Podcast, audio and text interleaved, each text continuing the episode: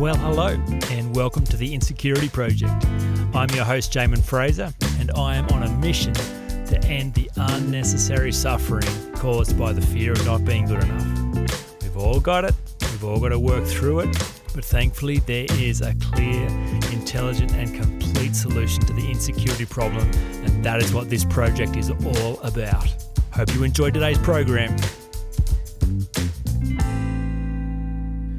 G'day, folks. Jamin here. It's 10 minute Tuesday time. And look, you wouldn't believe it, but we are at episode 100. Amazing.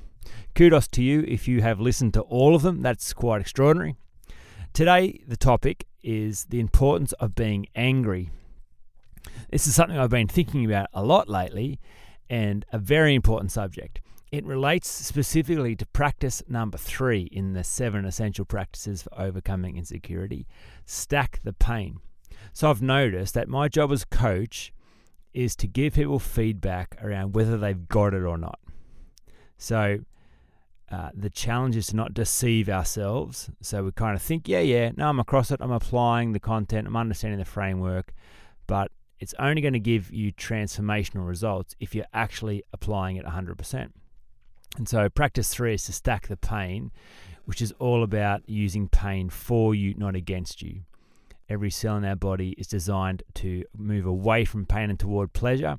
Yet most people have linked pain inadvertently to the cost of change. They've linked pain to uncertainty of the unknown, the unfamiliar, of trying something new, of leaving their comfort zone. And so, therefore, they've got pain working against them, resisting change. Yet, the people who actually deal with their stuff uh, have pain as their friend. Pain is a loving gift, and its intention is to move us away from danger towards safety. So when you actually realize that the most dangerous thing in your whole world is, in fact, insecurity, and you stack the pain by focusing on the cost of that insecurity, uh, then you have a natural inbuilt motivator helping you get away from that, which is really cool. So, uh, it's very useful actually to do an, an accurate cost assessment of where you are now. Again, people are very apt to uh, doing a cost assessment on the cost of change and the cost of new and the cost of different. Uh, but uh, if you do if you were to do a cost assessment on uh, what's it costing you to be here, you might be surprised. And it's actually a very useful exercise because a, lot of pain gets suppressed, ignored, avoided, and therefore we lose motivation to, to step away from it. Because we kind of lull ourselves into thinking that's probably okay when really it's costing us a fortune.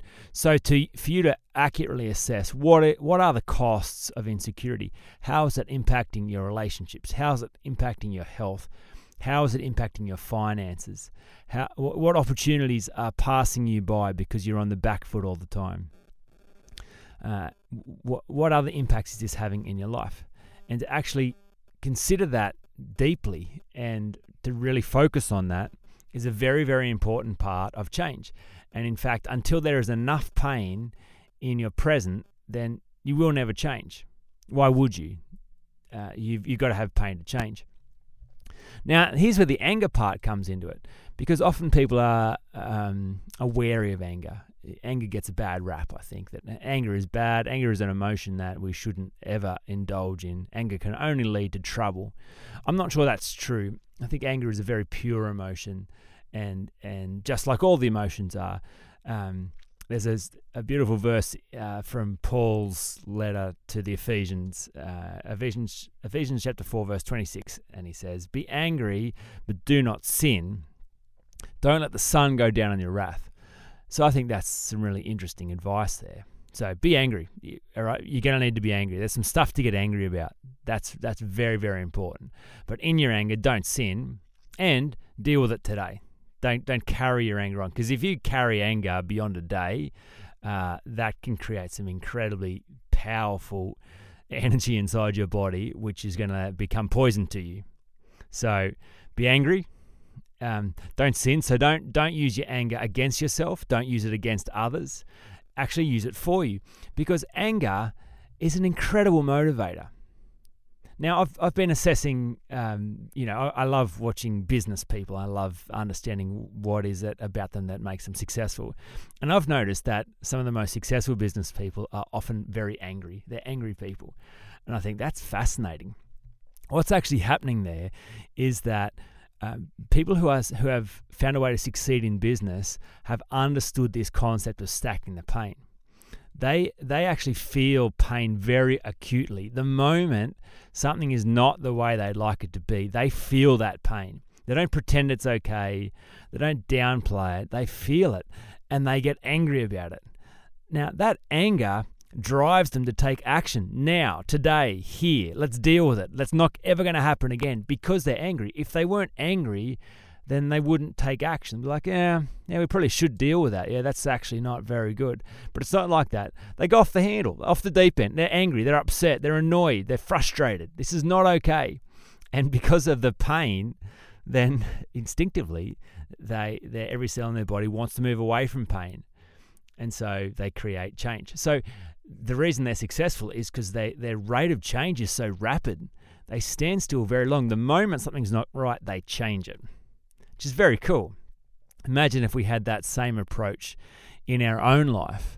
So rather than getting lulled into this false sense of sense of security that dysfunction's okay, that average is okay, that insecurity is okay, that if we felt the pain, if we became very aware of how much it was costing us and didn't pretend that it wasn't, didn't pretend that it was okay, and got angry even so, one of the things that I've noticed when I assess whether uh, someone has got it or not, whether they've accurately uh, understood practice three, which is to stack the pain, is when I see anger show up in their life.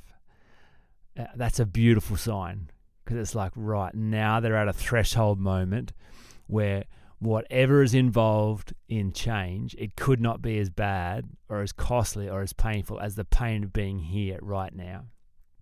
So, what would you need to focus on to not just feel pain, but to feel anger, to get really upset, to get super frustrated, to go off the charts, to blow your lid, to actually just to swear, to yell, to cry, to jump up and down, to like that's that's some of the intensity of emotion that you have access to that is not good or bad or right or wrong. It's actually very pure and its intention is pure and it can be very useful to to it if you don't get scared by that anger and don't think, oh no, it's bad. I shouldn't be an angry person. Anger is bad. No, no, be angry. Just don't sin and deal with it today. Then, then let it fester. It, it will it will be poison to you to your body if you let it fester. But get angry. Get really angry about what is not okay. About what you are no longer willing to tolerate about what you will never ever do again and let that anger drive you to change your situation now, today, here. Then you've then you've got practice to restack the pain dialed in perfectly. I hope that's useful. I'll talk to you again next week. You've been listening to the Insecurity Project. I hope you found the content and conversations useful. And remember, you are not just the actor in the story, you are the storyteller. You have the ability to turn this all around. For more information about overcoming insecurity, check out the insecurityproject.com.